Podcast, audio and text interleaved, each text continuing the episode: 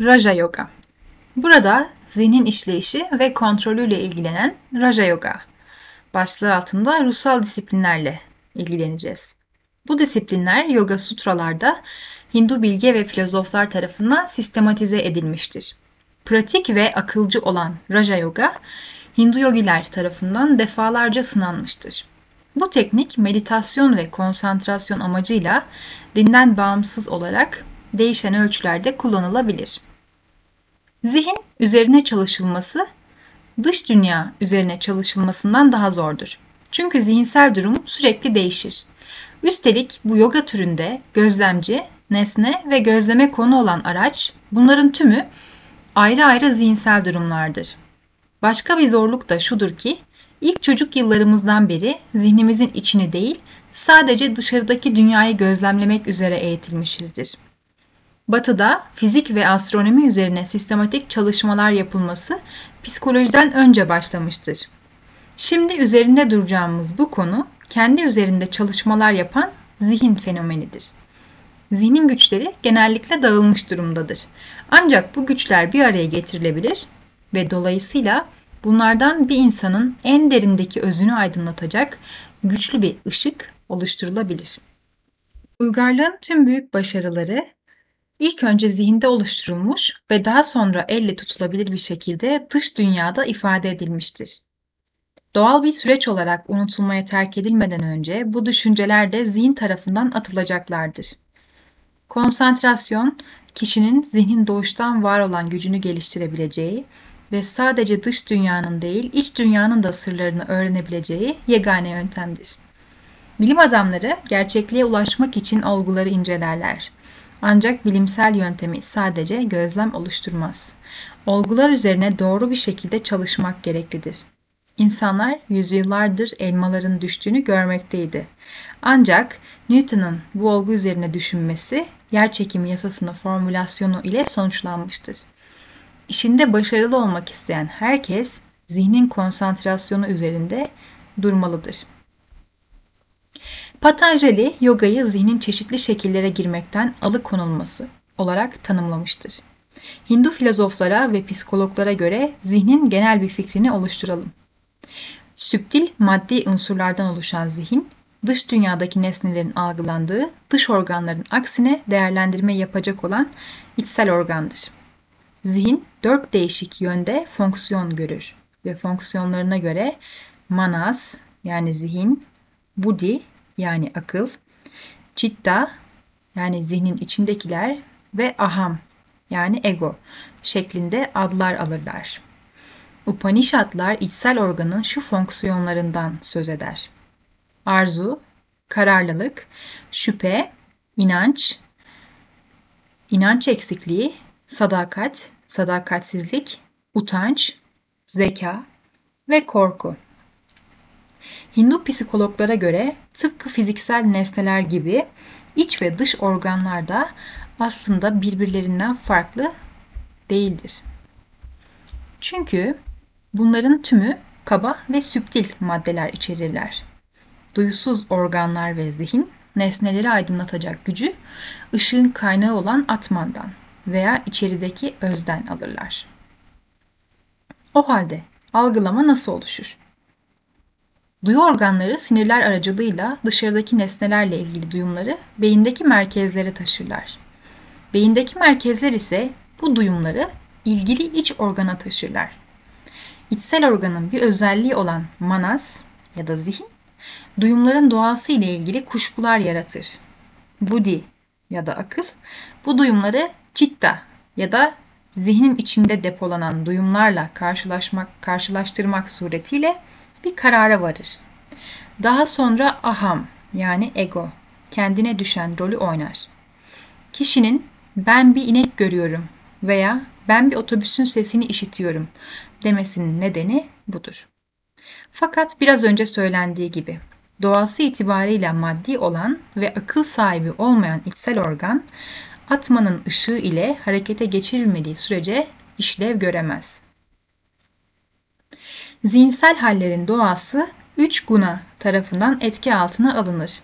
Satva, Raja ve Tamalar. Ve bunlar kaba veya süptil olarak maddi nesneleri olduğu kadar zihni de oluştururlar. Aynı nesnenin değişik zihinlerde değişik hisler yaratmasının nedeni budur. Örneğin güzel bir kadın kendinden hoşlanan bir erkeğin onu elde etme konusunda başarılı veya başarısız oluşuna göre acıyla veya mutlulukla hatırlanabilir. Veya bu durum satva baskın olan bir aziz tarafından şefkatle hatırlanırken tamalarla yani karanlık, cehalet ya da körlüklerle dolu bir zihinde çok az duygu uyandırır. Genellikle zihnin derinliklerinde ne olduğu görülmez. Çünkü zihnin yüzeyi sürekli dış dünyadan edinilen izlenimlerle tahrik edilmektedir. Eğer bir gölün suları çamurlu veya hareketli durumdaysa gölün dibi görülmez. Ancak çamur dibi oturduğunda ve dalgalar yatıştığında gölün derinliklerinde duran bir nesne açıkça görülebilir. Suyun doğası gereği berrak olması ve çamurun da suya dışarıdan gelen bir madde olması gibi zihin de doğası gereği saydamdır ve atmanın doğasını aşikar etme gücüne sahiptir. Ancak zihin, raja ve tamaların fazlalığı nedeniyle berraklığını yitirmiştir. Bu durum doğru ruhsal disiplinler aracılığıyla kontrol edilebilir. Fiziksel nesnelerle temas eden, kontrol edilmeyen duyu organları sürekli olarak zihni dışarıya yöneltir ve zihin dalgaları yaratırlar. Zihni duyu organlarından koparmak ve dışarıya karşı olan eğilimlerini kontrol altına almak yoganın görevidir. Zihin ancak bu durumda atmanın gerçek doğasını yansıtabilir. Zihnin sıradan halleri kararmış veya dağılmış durumda olabilir. Tamalar ile dolu olan kararmış zihin cansız ve pasif durumdadır. Raja'nın fazla olduğu dağılmış zihin ise huzursuz durumdadır. Bu her iki halde de yüksek algılamalar olası değildir. Yoga öğretileri sayesinde kararmış ve dağılmış zihinler toparlanabilir ve tek bir noktaya yönlendirilebilir. Yogi ancak bu durumda zihnini tam olarak meditasyon nesnesine verebilir veya samadhiye ulaşabilir ve kendi doğasının özünü algılayabilir. Tıpkı dalgalar yatışınca gölün dibinin görülebilmesi gibi. Ancak sıradan bir insan kendini zihnin herhangi bir durumu ile özdeşleştirir ve üzüntüyü, korkuyu veya mutluluğu deneyimler. Raja Yoga'ya göre zihnin dalgaları bağımlı olmamanın deneyimlenmesi yoluyla kontrol edilebilir. Zihni tamamen kontrol altında tutmak için verilen sürekli mücadeleye uygulama adı verilir. Uygulama başta zor olmasına rağmen uzun süre çaba gösterilmesi ve amaca ulaşmak için duyulan yoğun aşk sayesinde kolay bir duruma gelir.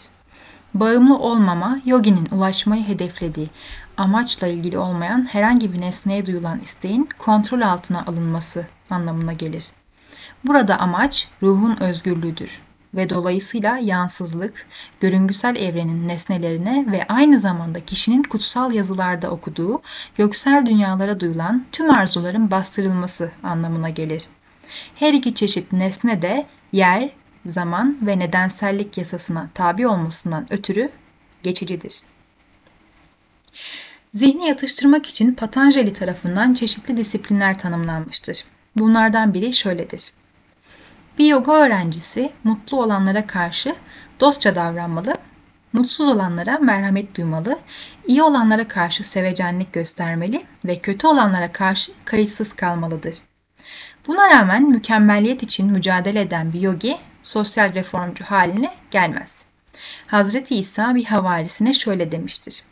Beni izle ve bırak ölüler ölülerini gömsün. Gel, beni izle. Veya yoksullar her zaman seninle birliktedir. Fakat ben her zaman sana sahip değilim. Bir yogi eğer görürse çevresinde olan kötülükleri her zaman düzeltmeye çalışır. Fakat dışarı çıkıp yenilerini aramak için fırsatlar da yaratmaz. Aydınlanmaya ulaştıktan sonra kendini, diğerlerini ruhsal huzura ulaştırmaya adar. Zihin aynı zamanda düzenli nefes alıp vermek, ışığa veya hoş bir rüyaya veya güzel bir nesneye konsantre olmak suretiyle de sakinleştirilebilir. Zihni sakinleştirmek için diğer bir disiplin ise işvaraya veya Tanrı'ya tapmadır. İşvara, Patanjali tarafından mutsuzluk ve sefaletlerin uğramadığı, davranışlardan, sonuçlarından ve arzulardan etkilenmeyen özel bir kişi olarak tanımlanır. Her şeyi bilen ve zamanla sınırlı olmayan o, en eski öğretmenlerin öğretmenidir. Tanrı'yı işaret eden sözcük Aum'dur. Ruhsallık arayışı içinde olan kişi bu sözcüğü tekrarlamak ve onun anlamı üzerine meditasyon yapmak suretiyle ruhsal yaşam için engel oluşturan hastalık veya zihinsel tembellik, kuruntu, ilgisizlik, uyuşukluk, duyumsal hazlara kapılmak, hatalı algılama ve konsantre olamama gibi durumların üstesinden gelir. Avma, Hindu kutsal yazılarında yüce bir değer verilmesinden ötürü yeri gelmişken bu sözcüğü kısaca yorumlamak uygun olacaktır. Genellikle Om diye yazılan Om, Gayatri mantranın en kutsal sözcüğüdür ve Vedik felsefenin özünü taşır. Hindular bu sözcüğü Brahman'ın en etkin sembolü olarak kabul ederler ve buna neden olarak da şunu gösterirler. Her düşünceye karşılık gelen bir sözcük veya ses vardır. Söz ve düşünce birbirinden ayrılamaz. Herhangi bir şeyin dış kısmı söz iken aynı şeyin iç kısmı düşünce dediğimiz şeydir. Sesler değişse de düşünceler ve sesler arasındaki ilişki doğal bir ilişkidir. Bu ilişki işaret edilen şey ve onu işaret eden şey arasındaki ancak o gerçek bir bağlantı varsa etkili olur. Aksi takdirde bu sembol evrensel olarak kabul görmez. Bu doğal bağlantı mevcut olduğu sürece sembol, kullanıldığı zaman işaret ettiği şeyi anımsatır. Patanjali'ye göre Tanrı'yı belirtmek için binlerce sözcük var olsa da ve her biri bir sembol olarak kabul edilebilse de Tanrı ve Aum sözcüğü arasında eşsiz bir ilişki vardır. Hindu filozoflar Aum'u kullanan en genel ses, tüm seslerin ortak temeli ve esas dayanağı olarak kabul ederler. Birlikte Aum diye telaffuz edilen üç harf A, U ve M tüm olası seslerin genel sembolleridir. A kök sestir. Anahtardır ve dil damağın hiçbir yerine dokunmaksızın telaffuz edilir. Tüm sesler arasında en az ayırt edilenidir. Aynı şekilde tüm sesler dilin kökü ile dudaklar arasında oluşturulur. Boğazdan çıkan ses A'dır. M, dudakları kapatmak suretiyle çıkarılan en son sestir. U, dilin kökünden başlayan ve dudakların sonunda biten öne doğru itilimi temsil eder. Doğru olarak telaffuz edildiğinde hiçbir sözcük üretilen sesin tüm gamını ağım sözcüğü kadar temsil edemez. Dolayısıyla ağım tüm seslerin matrisi yani kalıbıdır ve Tanrı'ya en uygun düşen semboldür. Ağım Aziz John'a göre en başta Tanrı ile birlikte olan ve Tanrı olan sözcüktür. Hinduizm'de Aum gerçekle ilgili çeşitli fikirleri ifade etmek için kullanılmış ve Hindistan'ın dinsel gelişiminin tüm aşamalarında korunmuştur. Dualistler, nitelikli dualist olmayanlar, mutlak dualist olmayanlar ve Hinduizmin diğer tüm ekolleri gerçeği ifade etmek için şu veya bu şekilde Aum'u kullanmışlardır.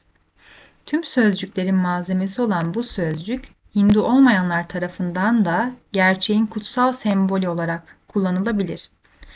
Bu kelime Hindu kutsal yazılarında hem kişisel tanrının hem de kişisel olmayan gerçekliğin veya saf şuurun sembolü olarak kabul edilir.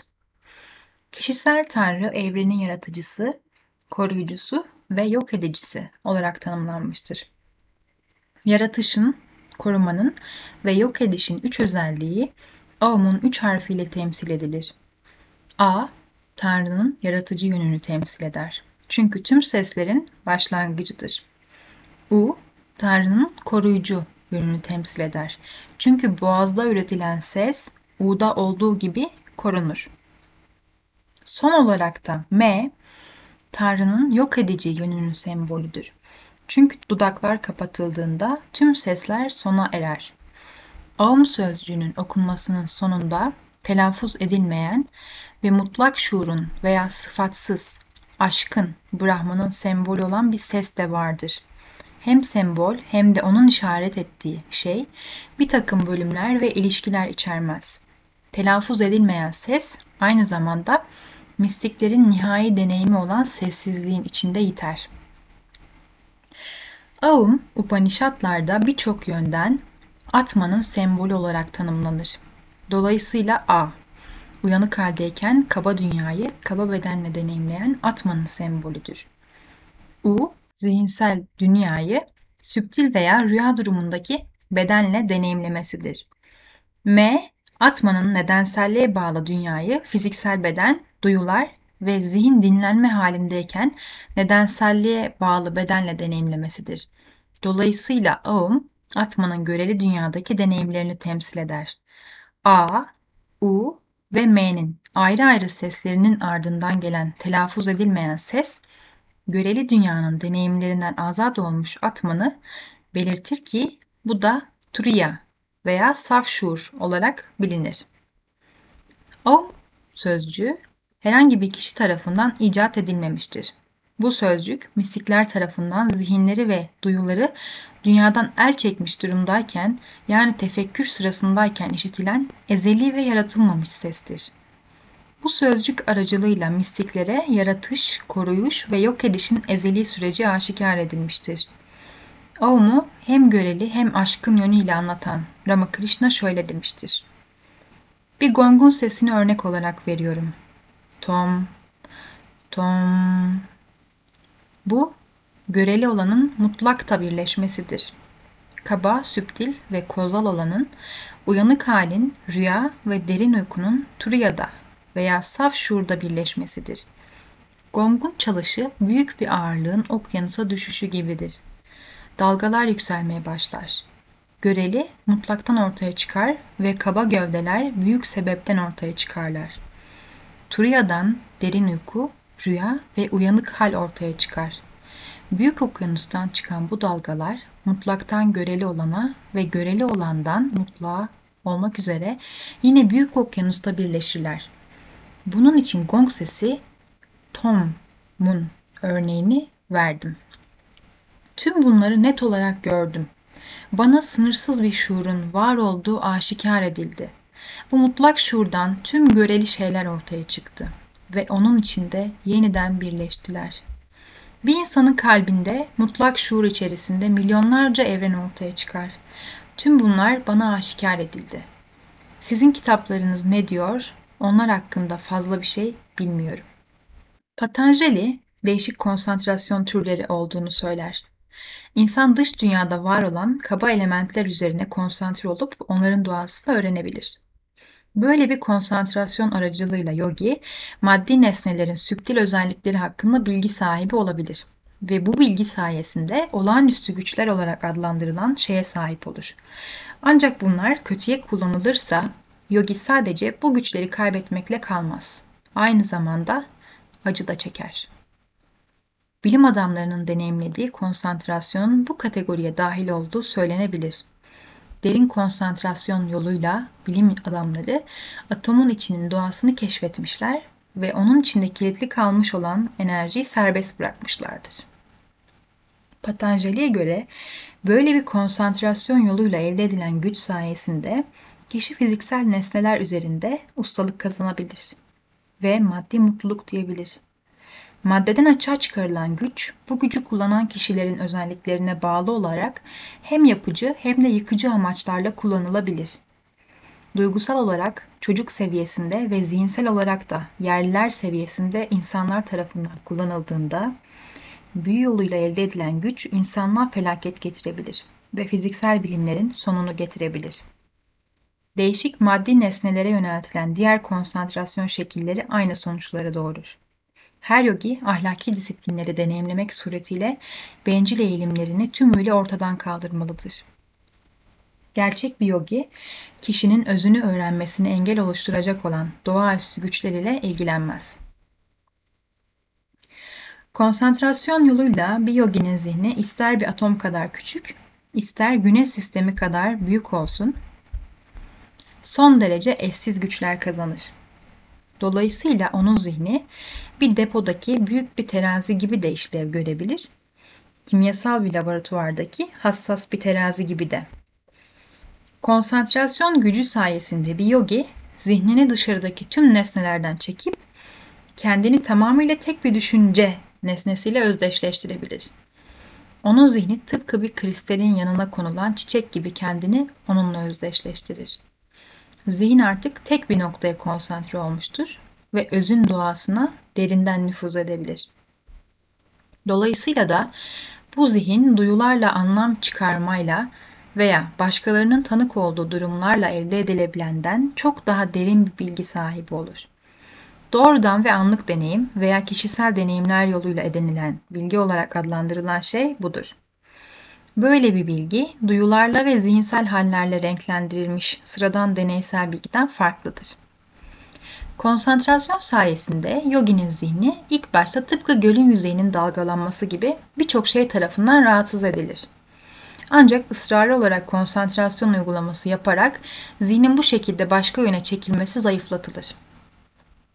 Özün doğasına yoğunlaşarak konsantre olmak güçlü bir dalga yaratır ve bu dalga eski izlenimler tarafından yaratılan dalgaları giderek yutar. Son olarak da tam bir yansızlık ve tam bir irade gücüyle en son dalganın patlamasına izin verilir ve zihin başka yöne çekilmelerden azat olur. Doğal saf haline kavuşur ve içsel ruh veya ruhun gerçek doğasını yansıtır. Raja Yoga 8 kol veya bölümden oluşur. İlk ikisi yama ve niyama. Genel olarak nefsin kontrolünü işaret eder. Yama disiplini zarar vermemek, dürüstlük, açgözlülük, yapmamak, iffetlilik ve armağan almamayı içerir. Bunların tümü zihnin arınmasını sağlar. Bunlar olmaksızın ruhsal tefekkür olası değildir. Nefsin kontrolü olmaksızın yoga uygulaması hem yogiye hem de diğerlerine zarar verebilir. Sanskrit bir atasözü şöyle der. Zehrini almaksızın bir kobra yılanını sütle beslemek sadece onun zehrini artırır. Niyama belirli bazı alışkanlık ve kuralları belirtir. Kendine hakim olma, kutsal yazılar üzerine çalışma, zihin ve bedenin saflığı ve Tanrı'ya bağlılıktır. Yoga'nın üçüncü kolu asana veya duruş şeklidir. Öğrenciye en kolay gelen duruş tavsiye edilir. Değişik duruşlar tarif edilmiştir fakat genel prensip bel kemiğini serbest bırakmaktır. Yogi sırtını, boynunu ve başını düz bir çizgi üzerinde tutmak suretiyle ve vücudunun üst kısmının tüm ağırlığını kaburgalarına vererek dik oturur. Göğsü dışarıda olacak şekilde vücudunu gevşetmek ve derin düşünmek onun için kolaylaşır. Dördüncü kol pranayamadır ve genellikle nefesin kontrolü anlamına gelir. Hindu filozoflara göre evren iki ezeli elementten oluşur. Akasha ve prana. Akasha maddenin kaynağı, prana ise enerjinin kaynağıdır. Onların etkileşimi sonucunda elle tutulur tüm nesneler mevcudiyet kazanır. Tüm evrene nüfuz eden prana, insan vücudunda akciğerlerin hareketi şeklinde tezahür eder ve hareketi de nefesin kontrolü ile ilintilidir. Kişi nefesi kontrol etmek suretiyle giderek tüm fiziksel sistemi ve hatta evreni kontrol edebilir. Nefes bir makinenin düzenli bir hızla çalışmasını sağlayan çark gibidir. Büyük bir makinede önce bu çark çalışır, ardından hareket en iyi mekanizma harekete geçirilinceye kadar daha ince bölümlere taşınır. Nefes harekete geçirici gücü bedenin tüm bölümlerine taşır. Nefes alma düzene sokulunca tüm fiziksel sistem ritmik bir şekilde çalışmaya başlar. Nefesin kontrol edilmesi sayesinde yogiler canlı oldukları halde toprağa gömülerek günlerce hayatta kalmak, çivili bir yatakta yatmak, başkalarındaki ve kendilerindeki hastalıkları iyi etmek, muazzam bir irade gücü yaratmak ve diğerlerine düşünce aktarımında bulunabilmek gibi bazı doğaüstü güçler sergileyebilirler. Ancak nefesin düzenlenmesi ve diğer yogik egzersizler yetkin bir öğretmenden öğrenilmelidir. Aksi takdirde insanın bedeni, zihni ve sinir sistemi zarar görebilir. Yoga'nın beşinci kolu olan Pratyahara, zihnin iradeyle kendini herhangi bir duyu organından ayırması için eğitmektir. Bir nesneye ait izlenimi ancak zihin bir duyu organı aracılığıyla bu nesneye bağlandığı zaman koruyabiliriz. Dolayısıyla gün içerisinde binlerce yüz görürüz. Fakat gece sadece zihnimizin bağlandığı bir tanesini hatırlarız. Pratyahara aracılığıyla yogi zihnin dışarıya doğru olan eğilimini kontrol altında tutabilir ve daha sonra da onu duyuların köleliğinden azat edebilir. Ortalama bir insanın zihni doğası itibariyle huzursuz olan ve bir miktar likör alıp daha sonra huzursuzluğu şiddetlenen, sonra bir akrep tarafından sokulan ve en son olarak da bir hayalet tarafından esir alınan bir maymunun zihnine benzetilebilir. Tıpkı bunun gibi doğal olarak huzursuz olan zihin de fazlasıyla dünyasal zevk tattıktan sonra yoğun olarak huzursuzlaşır.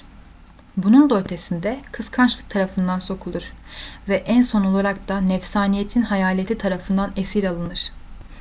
Heyecanlanmış maymun nasıl yatıştırılabilir? Bir yöntem yoruluncaya kadar zıplamasına izin vermektir. Aynı şekilde kişi zihnin istediği yöne hareket etmesine izin vermeli ve kendisi zihninin huzursuz hareketlerini, düşüncelerini bastırmaya çalışmaksızın rahat bir şekilde izlemeli. İyi veya kötü bu düşüncelerin yüzeye çıkmasına izin vermelidir. Böylece içsel doğasını öğrenebilir ve böyle bir bilgi kendisi için büyük bir kazançtır. Daha sonra zihin kontrol altına alınabilir ve herhangi bir duyu organından koparılabilir. Başka bir yöntem de zihinsel huzursuzluğu saf irade gücüyle kontrol etmektir. Yoga'nın altıncı kolu olan dharana, zihni bedenin belirli bir yerine yönlendirmek, sadece o kısmı hissetmesine izin vermek ve diğerlerini dışlamaktır. Örneğin yogi sadece burnunun ucunu fark ederek kalabilir. Yoga'nın yedinci kolu dhyana yani meditasyondur. Bu aşamada zihin hiç kesintiye uğramaksızın bir nesneyi düşünecek gücü kazanır. Yoginin zihninin nesneye akışı bir sopayla vurulan gongun sesinin kesintiye uğramaması gibidir. Yoga'nın 8. ve sonuncu kolu olan samadhi veya dikkatin tümüyle bir noktaya verilmesidir. Bu hal yoginin meditasyon nesnesinin dış bölümünü, adını ve formunu reddettiği ve sadece özü üzerine tefekküre daldığı bir ruh halidir. Dolayısıyla yogi normalde dıştaki ad ve formun arkasında saklı olan ve artık görüntüler yoluyla aldatılamayan nesnenin gerçek doğasıyla yüz yüze gelir. Son üç kol yani dharana, dhyana ve samadhi bir arada samyama olarak adlandırılır. Zihin ilk olarak bir nesne üzerine konsantre olur. Daha sonra bu konumda bir süre devam eder ve en son olarak da devam eden konsantrasyon nesnesinin özüne inebilir. Çeşitli nesnelere başvurmak suretiyle samyama uygulayan yogi doğaüstü güçler kazanır. Yüce bir ayrıştırma gücüyle bu güçleri kurtuluşa ulaşmakta bir engel olarak görüp de kendisine gelen tüm güçleri reddedince mükemmel bir arzusuzluğa ulaşır ve yogi kayvalya veya soyutlanmayı elde eder. Daha sonra beden ve zihinden tamamıyla ayrı olan ve herhangi bir zaman yer ve sebepten bağımsız olan ruhun maddi olmadığının farkına varır. Ruh saf şuurdur. Değişmez ve ölümsüzdür. Kayvalya'ya ulaşan yogi, çekirdeğin kabuktan ayrı olduğu taze fındığa benzetilebilir. Ruhunu bedeninden ayırır ve onun içerisinde kendini faal olarak hisseder. Öyledir de. Sıradan bir insan yeşil nohut gibidir. Çekirdek kabuğa bağlıdır. Raja Yoga'nın dayandığı Samkhya felsefesine göre kişinin doğaya olan bağlılığı ruhun tutsaklığının sebebidir ve doğadan ayrılmak ise özgürleşmesidir. Doğa, nihai amacını idrak etme arayışındaki kişinin düşmanı değil, tam tersine yardımcısıdır. İnsan şu anki gibi özgürleşmek için dünyaya bağlanmış halde olduğundan doğal kendini fedakar bir şekilde ona yardımcı olmaya adar. Ve bu amaçla insanın değişik bedenlerle daha yüksek veya daha alçak birçok deneyimden geçmesini sağlar. İnsan uzun zaman sonra bu deneyimlerden tatmin olmayarak kendini doğadan ayırır ve yitirdiği eski mutluluğuna kavuşur. Doğanın sözü edilen bu kendini unutmuş ruhla ilgili görev tamamlanmıştır ve böylece yaşamın ıssız yolunda aynı şekilde yolunu yitirmiş başka bir ruhun yardımına koşar. Dolayısıyla insanın lütufkar kardeşi tabiat ona mutlulukta ve üzüntüde, iyilikte ve kötülükte, huzur ve özgürlüğe doğru bir ruhtan diğerine rehberlik ederek durmaksızın iş başındadır. Upanishadlarda başlangıcı olmayan Prakriti'nin Sattva, Raja ve Tama olarak üç gunadan veya doğadan oluştuğundan söz edilir. Prakriti, doğa, madde ya da evreni oluşturan ilksel madde olarak çevrilebilir. Üç gunanın bileşimi birçok fiziksel bedeni oluşturur. Maddenin yani doğanın içindeki yaşamı tamamladıktan sonra bir doğumsuz ruh Prakriti'yi terk ettikten sonra diğer bir doğumsuz ruh Prakriti'ye bağlanır. Hem Samkhya hem de yoga felsefeleri temel kategorilerde sonsuz sayıda puruşalardan veya ruhlardan ve bir Prakriti'den veya doğadan söz ederler. Doğa, sezgi ve duygulardan yoksunken ruhlar şuurludurlar. Patanjali kişinin samadhi aracılığıyla her şeyi bilen haline geleceğini vurgular. Bilginin gerçek kaynağı ruhtur. Beyin hücreleri bilgi yaratmaz ancak bu bilginin dışarıya vuran ifadesi olarak kanal işlevi görürler. Beynin bir bölümüne zarar vererek bir insana ait bilginin kesintiye uğratılabileceği söylendiğinde aslında ifade edilmek istenen şey bilginin açığa çıkması için gerekli olan kanalların bloke olduğudur. Bu çalışma veya gözlemin amacı beyin hücrelerini açmaktır. Beyinde işlev görmekte olan hücrelerin sayısı ne kadar fazla olursa insan o kadar fazla bilgiye ulaşır.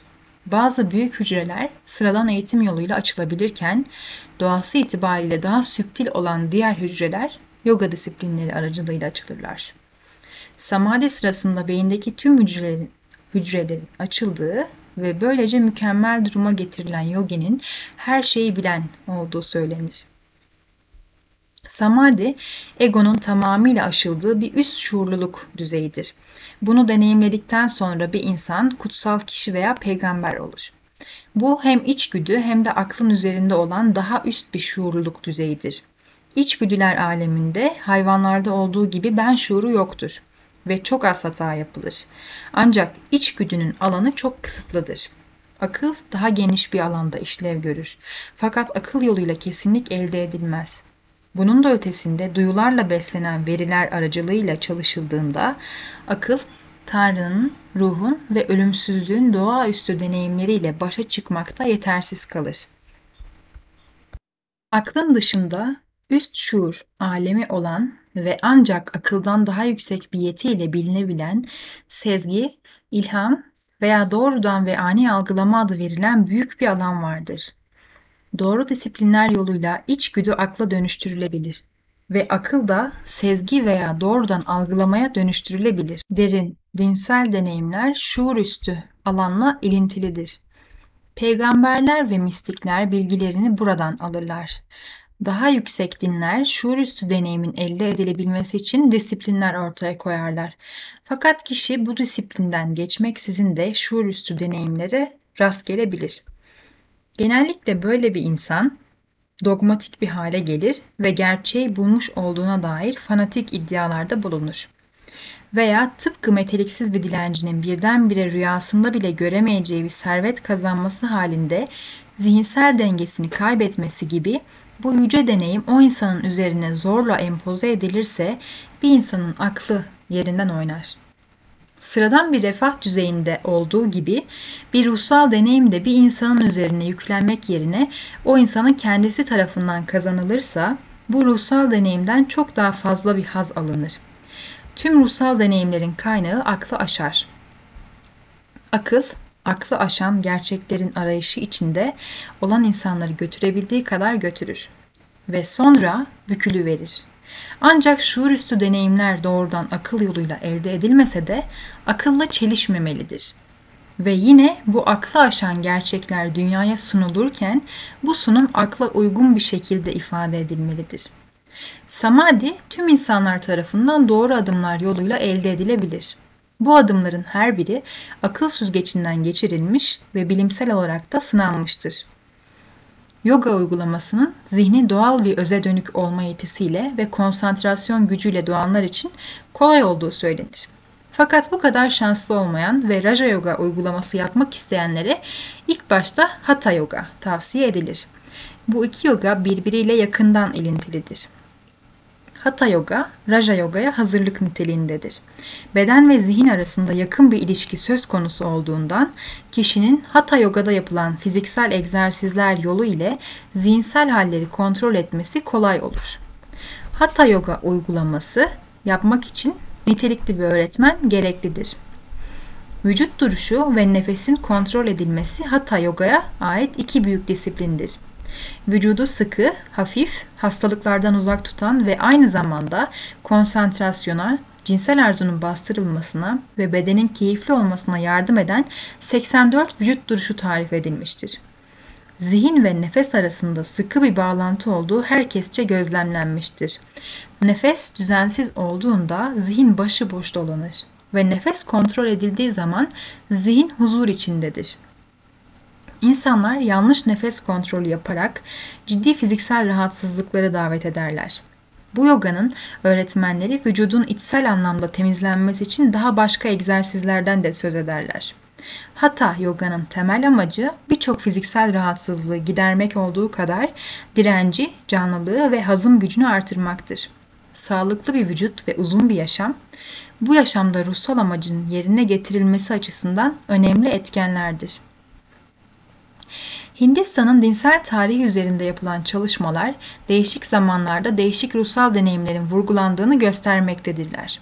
Dolayısıyla örneğin Vedik çağlarda cennette mutluluğa değer verilirken Upanishadlar zamanında Vedantik disiplinler yoluyla dual olmayan Brahman'ın deneyimlenmesine Puranalar zamanında ise aşk aracılığıyla Tanrı ile sohbete değer verilmiştir. 19. yüzyılda Ramakrishna ve öğrencisi Vivekananda Tanrı'nın insanda tezahür etmesine özel olarak önem vermişlerdir. Ramakrishna tüm yogaların meyvelerinden en iyi şekilde yararlanmış ve Tanrı ile birçok şekilde sohbet etmiştir. Fakat en sonunda kendini en fazla Tanrı'nın insanda tezahürü konusunu çektiğini söylemiştir. Öğrencilerinden insanların ıstıraplarını yatıştırmak için Tanrı'nın görünen bir tezahürü olarak hizmet etmelerini istemiş fakat insanlara acıma fikrini reddetmiştir.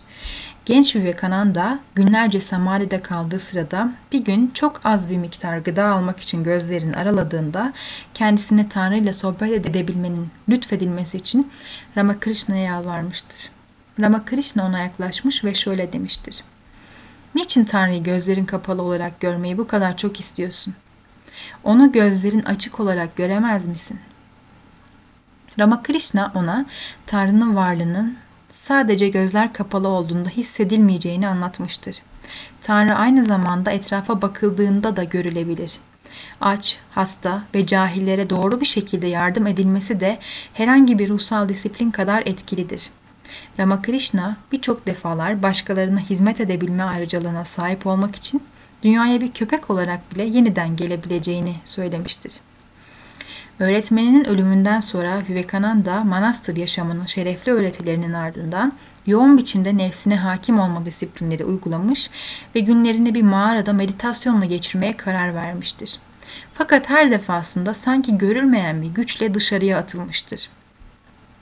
En sonunda görevlerinden birinin insanların yoksulluklarını, hastalıklarını ve cehaletlerini ortadan kaldırmak suretiyle onlara yardım etmek olduğunu anlamıştır. Bu amaca hizmet etmek amacıyla Amerika'ya gitmiş, orada bilimsel ve teknolojik bilgi edinmeye başlamıştır. Diğer bir görevi ise batılı insanların ruhsal şuurlarını ve dinsel bakış açılarını değiştirmek için onlara Vedanta'nın mesajını aktarmaktı. Daha sonra üyeleri insanlığa hizmet etme ve kişisel özgürleşme yemin eden keşişlerden oluşan Ramakrishna Derneği'ni kurmuştur. Bu organizasyonda ibadet ve hizmet ard arda gelir. bir arkadaşına yazmış olduğu şiirin sonuç bölümünde Swami şöyle söylemiştir. Sayısız şekillerde tezahür etmiş olan Tanrı şimdi burada senin önündedir. Onu inkar edip varlığının nerelerde aramaktasın? O, Tanrı'ya gerçek anlamda hizmet eden tüm canlı varlıklarla aşkını paylaşır. Vivekananda ölümünden önce şöyle demiştir. Tüm ruhların toplamı olan, var olan ve inandığım biricik Tanrı'ya ibadet etmek için defalarca yeniden doğayım ve binlerce acıya katlanayım.